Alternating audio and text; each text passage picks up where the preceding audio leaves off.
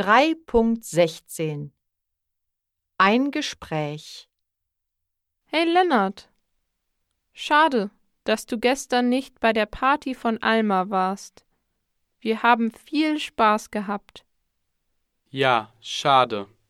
Ich habe meine Großeltern in Österreich besucht. Was habt ihr bei der Party gemacht? Wir haben Hamburger mit Pommes gegessen.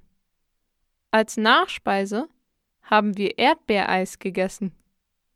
Danach haben wir einen Film im Kino gesehen. Abends haben wir in der Disco getanzt und gesungen.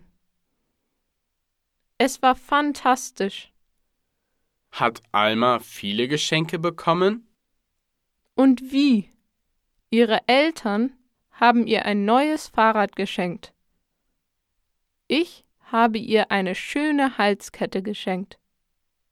Nächstes Jahr komme ich bestimmt zur Party.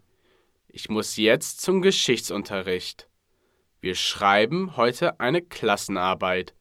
Bis später. Ciao.